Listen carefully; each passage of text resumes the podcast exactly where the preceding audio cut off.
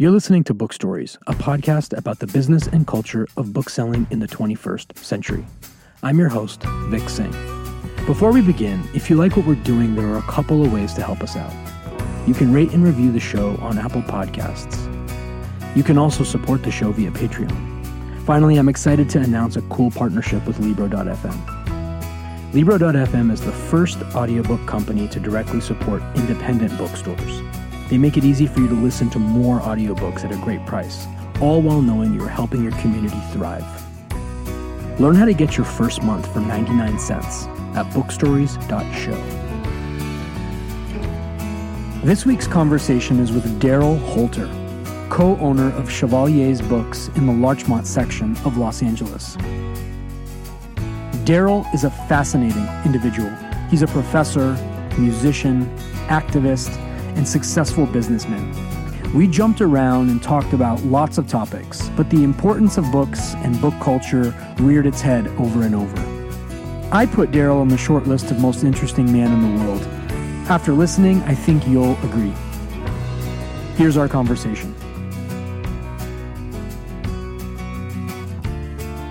I wanted to know what happened, and and I used the coal mining industry and the miners' movement and the the, the intervention of the state and politics as a, as a method of trying to understand that transition.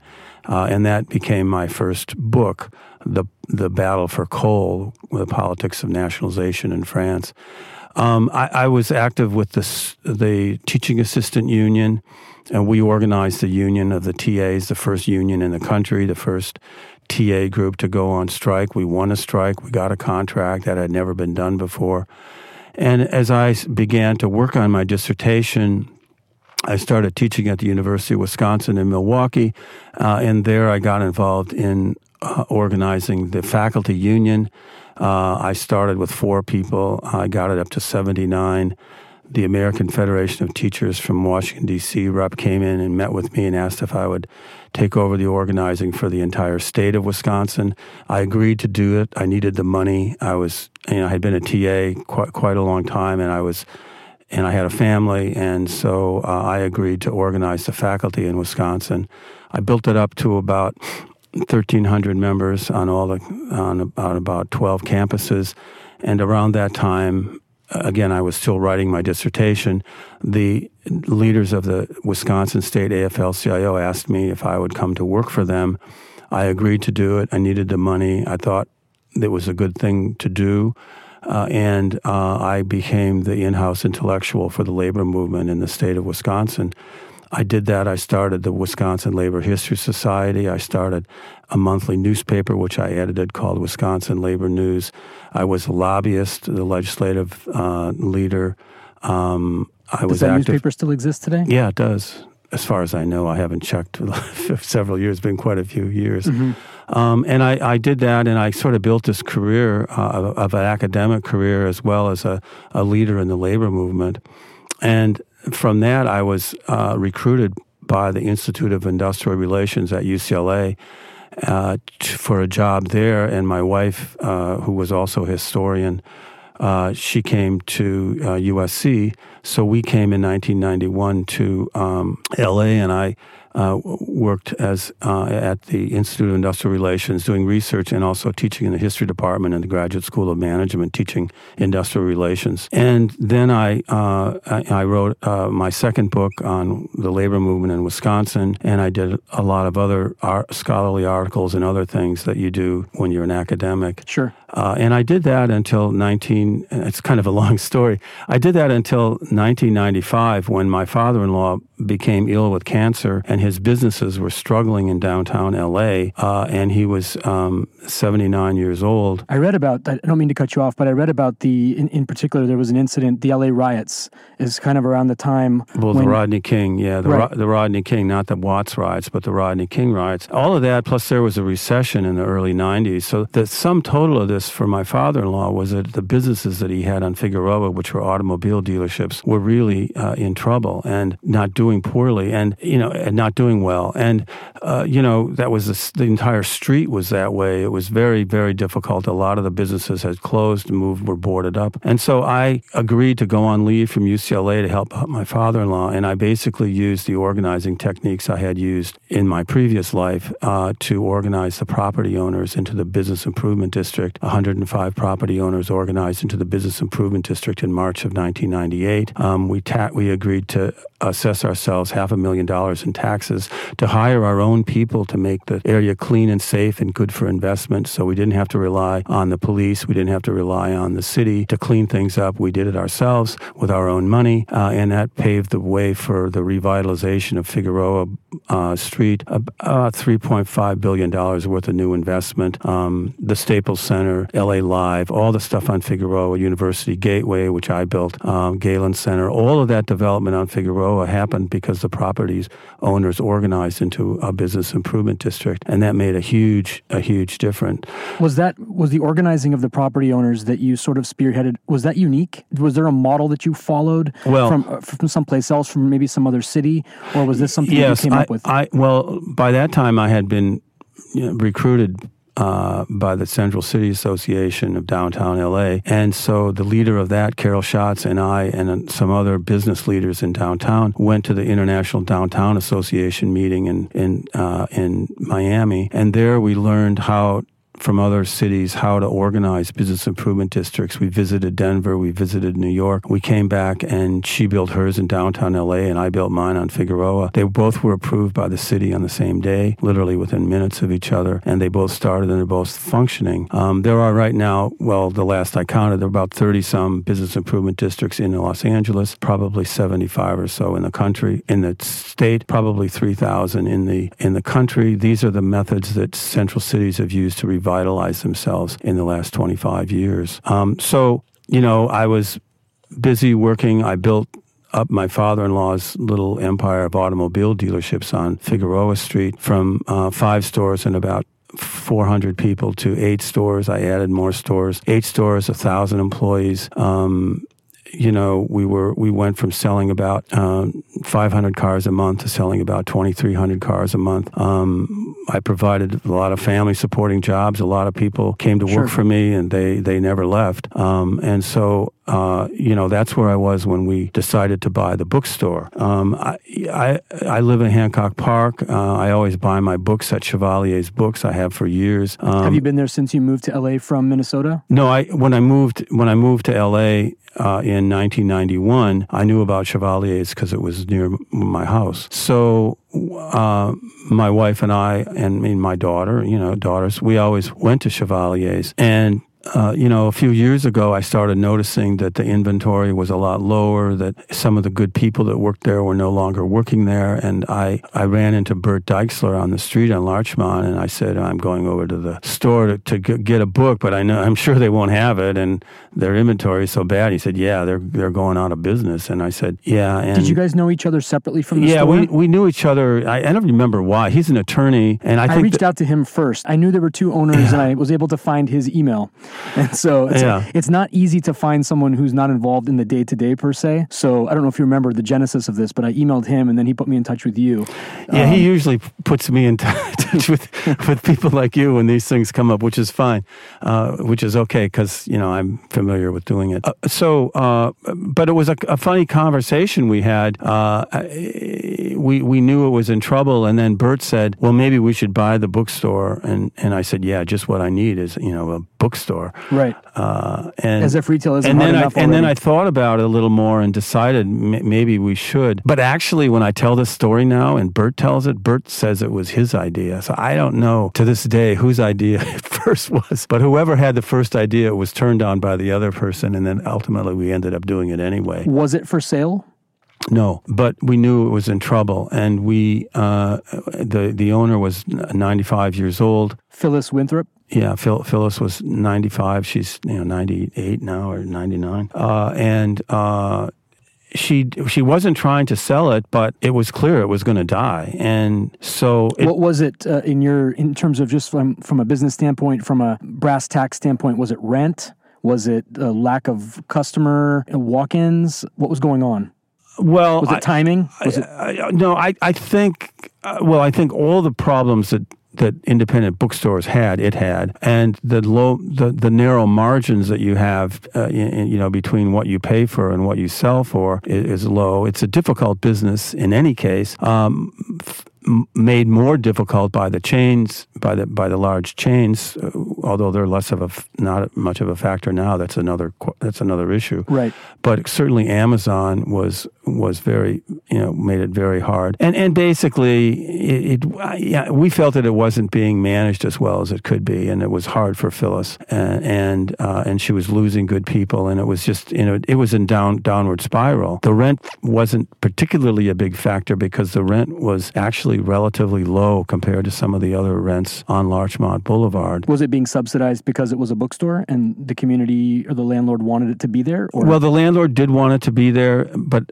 wasn't subsidizing it as much as she just wasn't raising the rent for a lot of the tenants that were there. You know, and she recently died too, and at, at age 100. And it was her father who had developed all of Larchmont on both sides of the block and owned it at one time, but lost three quarters of it during the during the depression when the banks went under. So she just recently died, but she was still alive at the time. So we had to negotiate with her and uh, w- w- with her, her representative, an attorney, and we were able to to negotiate to get the lease uh, and to and then finally to uh, to agree for Phyllis finally agreed to sell, uh, and and she did, and we took it over.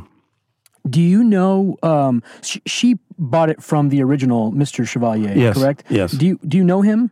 Or well, did he- you know he's not alive. No, Right. No, but uh, when I did, but I, when I did buy the buy the store, and when it came out in the neighborhood, and people found out that we had bought the store, they were so thankful to us. And my next door neighbor, who was about eighty five, said to me, "Darryl, I'm so glad you bought Chevalier's. We heard it was going to die, and Joe Chevalier was a friend of mine. Um, Joe Chevalier started the bookstore as a book lending library, which is something that people may not remember. Little lending libraries, um, and and it and it grew into a bookstore. It's it's almost 80 years old. It is the oldest, as far as we know, continuously operating bookstore in L.A. The neighborhood that I live in in Silver Lake, there's a couple of houses that have little lending libraries outside of them, and there's a plaque on the bottom of one that's thanking um, Joe Chevalier for kind of. Oh, really? Yeah. Oh, I didn't know. What, do you live in Echo Park? in Silver Lake. oh, Silver Lake. Okay. Yeah, so he, he did kind of start that, and then also it it's the oldest bookstore in LA. Is that is that actually? That's my understanding. I've Yeah. never heard of anyone who it's a great it. marketing tool, even if you know yeah, it's I- not. But well, it's, uh, we we we did res- we did the kind of research you could do. We looked in old phone books, and we did. Well, we couldn't find anything that was continually operating. okay. So you're the third owner in the lineage, correct? Yes. Okay. So, what does a typical day look like for you? Um, you're not involved in the day to day, so I guess where I'm going with this is it kind of goes back to your other life. Where do you spend most of your time? What what business? Uh, Well, I start. I start in uh, the the petroleum building downtown, which is an old historic building that was built by the Doheny family, the people that discovered oil uh, on Olympic and Flower Street. And I start there, and I work on uh, property property management issues because I'm managing the the properties, the 27 acres of property that run down Figueroa between downtown and USC. And so I usually work there on property management issues and any other things that are going on. And in the afternoons, um, I go down to Felix Chevrolet, which is the one dealership that we've retained in our group. We sold seven of them. Iconic. And, and yes, I we kept the iconic one, which is the one where we started, and it's the one that's actually the in some ways the most difficult. It's the only domestic in the group that we sold.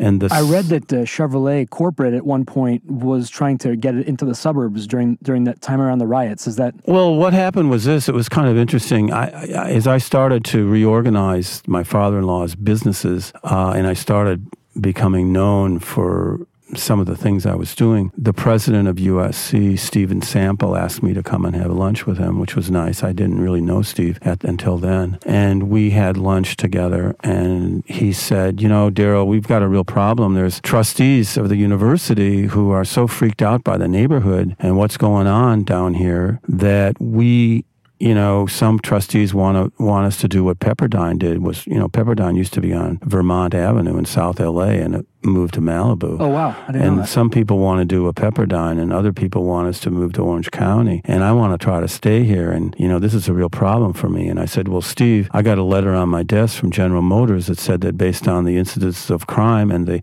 average household income around Felix Chevrolet, we should probably close it and move it to the suburbs. And I said, I got a friend that I see when I run in the morning, uh, Jim Powell, who runs a natural history museum in Exhibition Park, and he said that his their study they did. This is in 1997. The study they did showed that in 2001 they should close the doors because no one's going to come. I said, we're all in the same boat. And Steve said, what can we do about it? And I said, I don't know. Let me think about it. And that's when I did my research and came up with the business improvement district model. And then I went out and, and did it and organized it. I had help from USC, but that's really, it, it came out of that situation. We were kind of all in the same boat. If the community, if the, if the businesses and the, and the institutions and the colleges and all the other things in Figueroa corridor, if they didn't unite and, and, and find a way to organize, they were never going to get out of the hole. And the fact is, by organizing, by getting the first meeting I had with all these property owners was pretty funny. They said, I, I said, we got a problem and we got to change it. We got to do something to change it. And they said, what are we going to do? And I said, we're going to raise all of our taxes. And they said, the hell we are. It's the last thing in the world we want is to raise our taxes. And I said, cool down. Let me explain to you. I wanted to get your attention. What we're going to do is we're going to raise our taxes, but we're going to use the money, our money, not the politicians' money, not the mayor's money, nobody's money, our money. We're going to create our own plan that we agree to,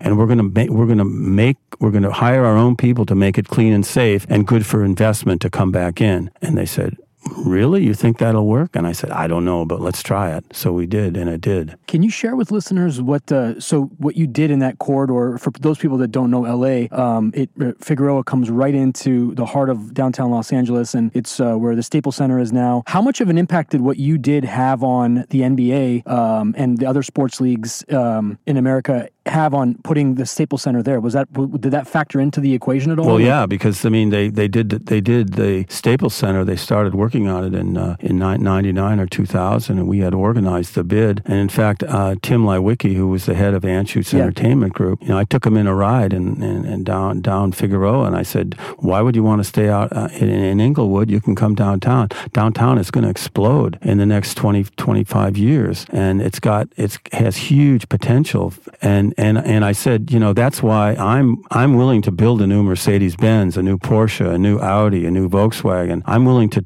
to, to pump millions of dollars into these new facilities in this area because this in downtown LA is going to explode and it's going to be full of people with good demographics and it's going to be good you know for business and for everybody and instead of having just you know poor you know, 15,000 really poor people living in the missions you're going to have a, a, a you know a, an entire uh, a wide spectrum of people that are going to come into downtown and it's going to change Fascinating. Thank you for getting into that. Um, out of all your business interests, uh, I, one of the things that I was wondering was: uh, Is there a business baby of yours, like your number one priority? Well, well, in the in the, of course, the businesses we have now have gone from eight dealerships to only one dealership. I've got to get this Chevrolet dealership uh, rolling. We're doing a lot better. Uh, when I was in charge of eight of them, it was kind of hard to put all my attention on one. Sure.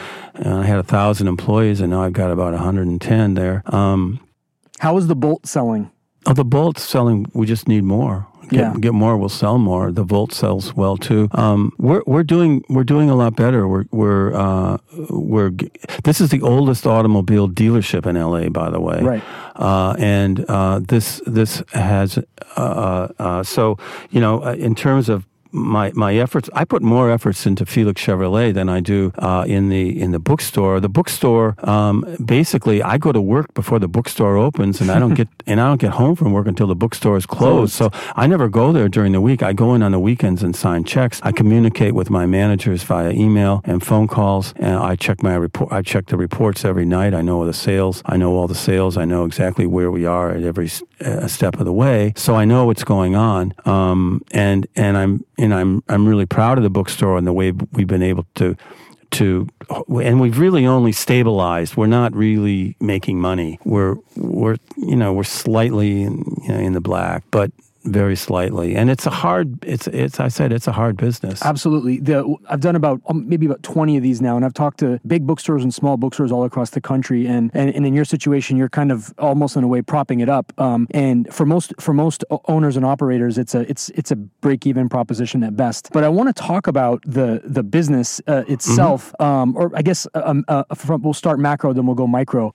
The trend is that more bookstores have been opening across the country instead of closing. What's your take on that? What's happening, and how how how have they been able to buck the trend and prove the prognosticators wrong? Well, what I would say about that is it's it's it's one of these interesting statistics. You know, more are opening than are closing sounds sounds you know really optimistic and pretty good. But that's just a slight you know that's just a relatively recent phenomenon. Yeah. And i'm an historian. And when we want to look at a particular issue uh, we end up looking or a particular issue, a problem, a question, we look for the origins and the sources of that and we go back and we start pushing our way back in time. So I can't look at it any other way. I would say that's a very recent phenomenon, but I think it it it it flows out of uh, out of other trends that took place and I'll back up on those trends. There was a time there were a lot of independent bookstores. There was a time when bookstores like Borders, which started out as a university uh, uh, bookstore uh, at uh, in Ann Arbor, Michigan. Uh, that became a chain. Uh, Barnes and Noble uh, came on the scene. You had chain stores. You had Walden Books. You had store bookstores going up, co- kind of corporate national chains going up into uh, into uh, malls all across the country. And when when they came, they knocked out a lot of the independent bookstores. A whole bunch of them in, in L.A. that I remember when I first moved here, and a lot of them that I remember from the other towns that I lived. And so the chains knocked out a lot of independent bookstores. However, some were able to stay. Some were, were, were stabilized. Then Amazon came along and Amazon wiped out uh, a lot of the independent bookstores, and it also, but it also over time wiped out all the chains, and only Barnes and Nobles is left, and they're even struggling. Is Amazon on your radar? Or are you pretty much whatever at this point? They're on our radar in the sense that we're sort of the anti Amazon. So what you have now, if you if you if you take a large look at the, at, at what's happened now, the demise, uh, the the initial demise of the of the independent bookstores meant that the only ones that were able to survive against the chains were ones that were relatively stable and they were strong enough to survive. When Amazon came along, some of those independent bookstores went under, but some of them were able to hold on. Chevalier's was one of them, and you can you can cite four or five of them in the LA region that were able to hang on. Now you have it another another uh, different situation, which is why this phenomenon that you described occurred, I think. What you have now is that Amazon has wiped out the chains. Now there's all there is is Amazon on the one hand and independent bookstores on the other hand. There's and nothing in the middle. There's nothing in the middle. There's no mediating. There's nothing. There's nothing at all. So now customers can make make a choice. What do I want to do? I want this book really badly. I want to pay the least amount and I want it to deliver it to my house. Okay, that's one person. You know, that, a lot of people are going to want that. Other people are going to say, I like to go down to the local bookstore. I, I I like to uh, I like to hold the book and pick it up in my hand. I like to talk to the booksellers and see what they recommend. You know, I like the experience of sitting around in the bookstore, and buying a book, and going to the coffee shop, Pete's next door, having coffee and reading. I like this experience. I like to take my kids there. I like it that my kids go on Saturday morning and listen to b- books being read, and on Sunday morning to, for for kids. I, I like the fact that Chevalier's brings in authors like we did last night and the night before, brings in authors to sign books and meet the customers. You know, I like the fact that that the the bookstore is part of my community. I made an analysis before I bought the store. I made an analysis uh, what I could base it on, what I could read. And I came up with three elements that were needed to have a successful independent bookstore in the era of Amazon. Number one, foot traffic.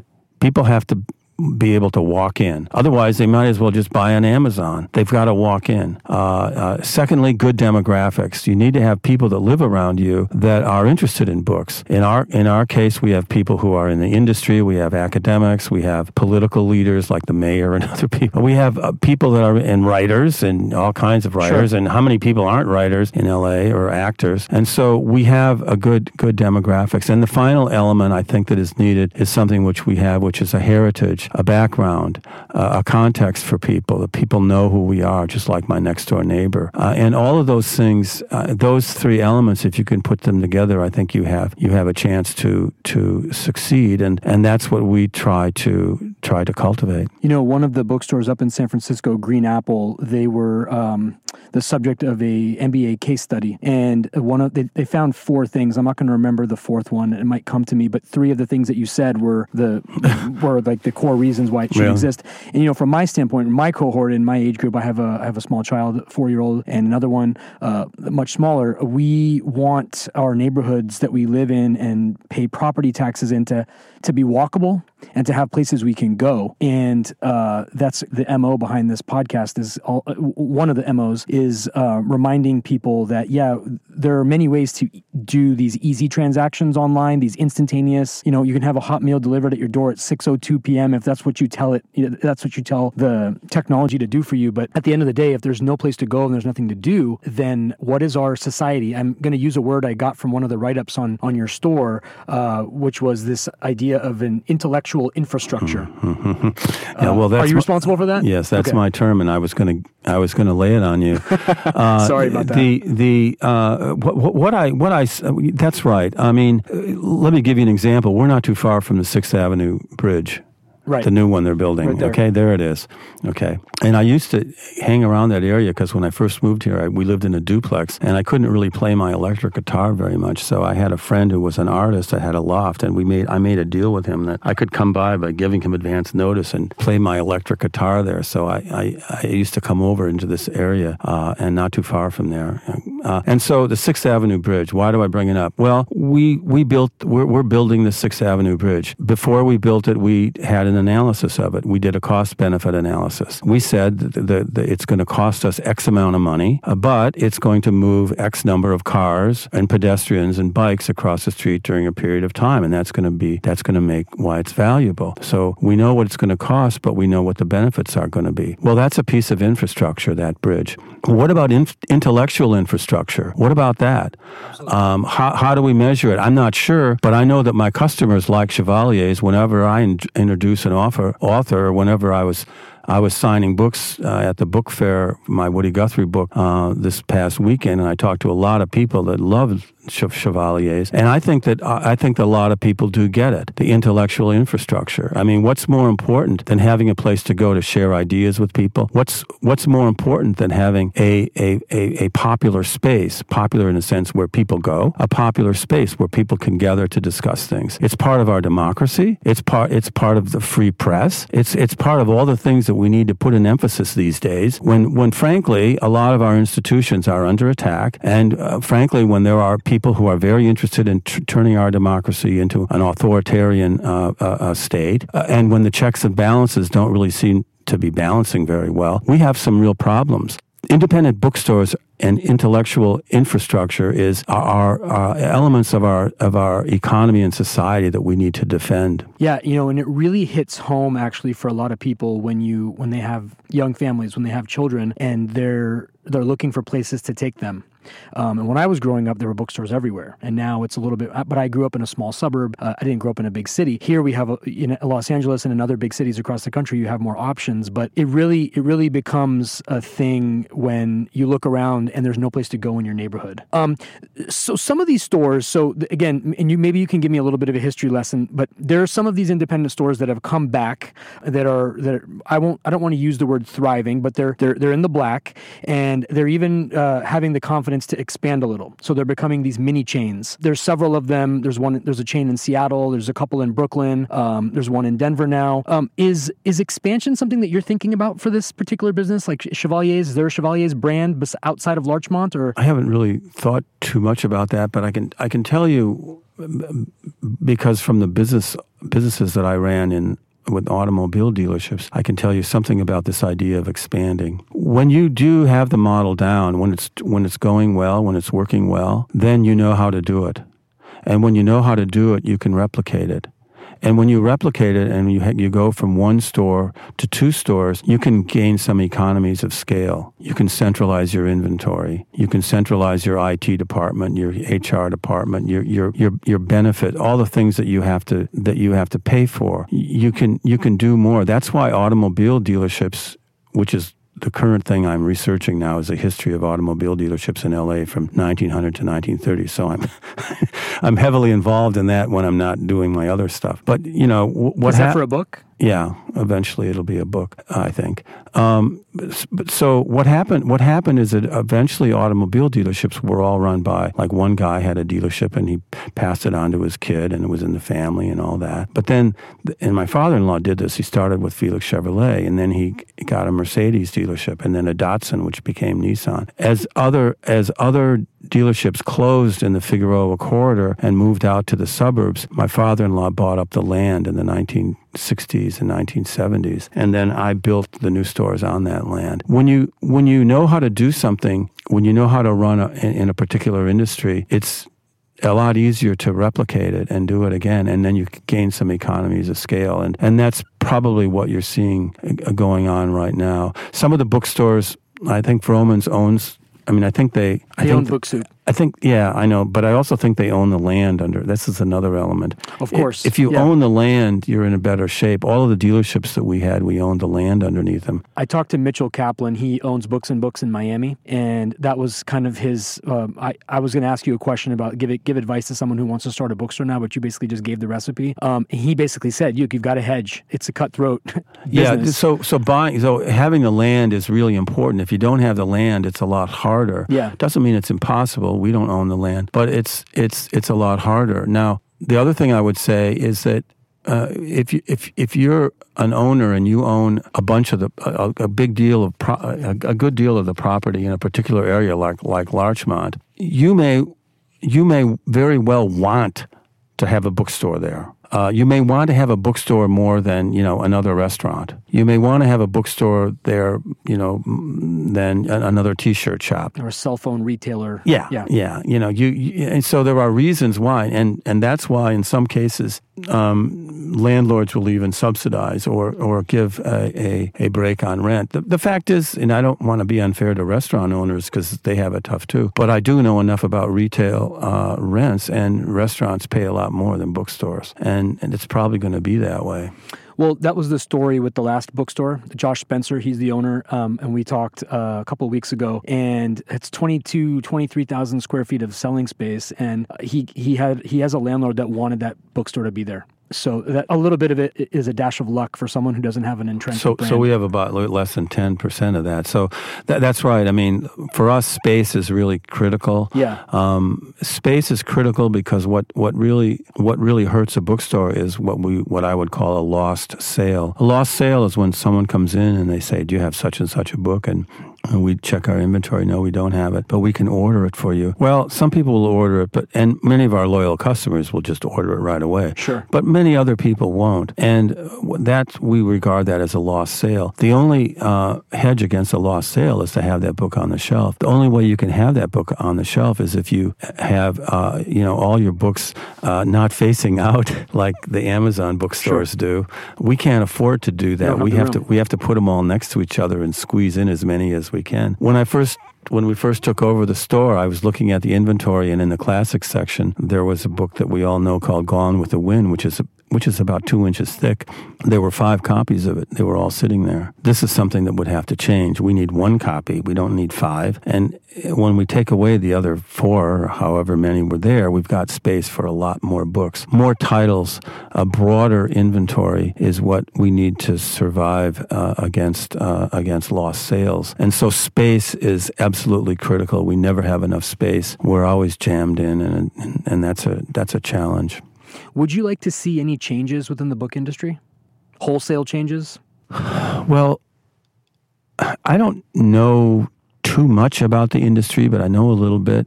There is a kind of a crisis uh, in terms of, I think, the way a lot of people in the industry think. Academic presses, for example, have, I would say, a real problem. Um, academic materials, which I've written, of course, um, many, a lot of my material is uh, more of an academic na- nature. University presses um, are coming out with a lot of stuff, but the only people that historically are going to buy it are other specialists that are into that field. And their distribution isn't typically in, in bookstores like yours, right? Those, no. It's it's through no, to it's, students. It's it's libraries yeah. basically because most most of what academics write aren't textbooks. Mostly what they write are specialized monographs that that are, are all original research. Well, supposed to be original research, and uh, and and and what happens is that um, it uh, the they, they the academics have to produce these books because they have to publish or they can't get tenure. They need job security. They need to publish these books. But uh, you know, the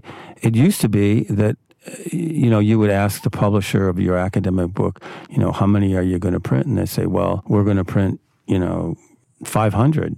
Why 500? Well, because there's there's 325 libraries, and the rest, you know, will sell over time. Interesting. And now many of these libraries are emptying out their books. They're going they're going digital, digital. and so that's going to be a challenge for that particular segment of the of the book publishing uh, uh, industry. There there are, there is a trend among younger people, I think, to want to have a book. Kids like to have books. Sure. It seems polling of children, which there actually is, uh, show that they do like to have books. Um, I, you know, I always I I think that there always is going to be a, a segment, I don't know how large it will be, that will want to have the books themselves and will want to hold on to them and want to read them. And when they're reading and they want to refer to something 10 pages back, they want to go back and find it. It's um, a great way to go analog, to force yourself to go analog. Just kind of like having a good forced savings account. You know, when you put money away, it's like a way to like be disciplined. This is a way to discipline your time. And as a parent, you want your kid to get away from all the distractions. And a book is a great, it's one of the best technologies to do that still. Good point. I remember my my my second daughter, uh, the first bookstore I went to was when we were uh, we were uh, doing research. Well, we were, we were teaching where we were. Well, we were on a special thing in Ann Arbor at the University of Michigan. My wife and I, and I took her to Borders Book, and she bought her first two two books there. What was your favorite bookstore, um, or what is your favorite bookstore that's not your own? City Lights in San Francisco. I go I go there whenever I'm there, and I go there and I buy a book up on the top floor where I have all the Beat Generation stuff, and I take it over to Vesuvio's across the street, the bar on Jack Kerouac Alley, uh, and and I read it. I, I have trouble finding stuff I haven't already read, but I can usually find some beat poet or beat writer that I didn't know about or who's or that particular book or short stories I haven't or poems I hadn't read. And every time I go to Frisco, I do that. Uh, what are you reading at the moment? Uh, well, I've been reading uh, a number of things. Lately, I've been reading mostly about automobiles in the in the first decade of the 20th century uh, because of this research project I'm working on. So I've got you know probably about 25 uh, books that I've put together that I'm I'm going through, as well as my archival material. So I've I I I haven't been reading as much as of a lot of the things that I usually would read. In terms of fiction, I would read um, a, a, lot of. Uh, I, I, like a lot of L.A. noir stuff, and I like Steph Cha, who does L.A. noir from a Korean point of view, and she comes into our store. In fact, we're doing independent bookstore. I think her and I are there at the same time on Saturday at four at Chevalier's. Um, I, I, like to read. Um, I've read everything in English that Simone de Beauvoir wrote. Um, I'm. I've always really liked her. Um, I, I, read uh, all of Alan Furst's uh, books all about uh, uh, Europe in the 1930s, um, and so th- that's those are sorts of the things that I, I read in in in, in fiction. Um, but I have been reading more about the automobile retail industry and how it was built in Los Angeles uh, in the first 30 years of the 20th century. Interesting. Are are there any writers out there that you'd like to mention that you should think should be getting more attention?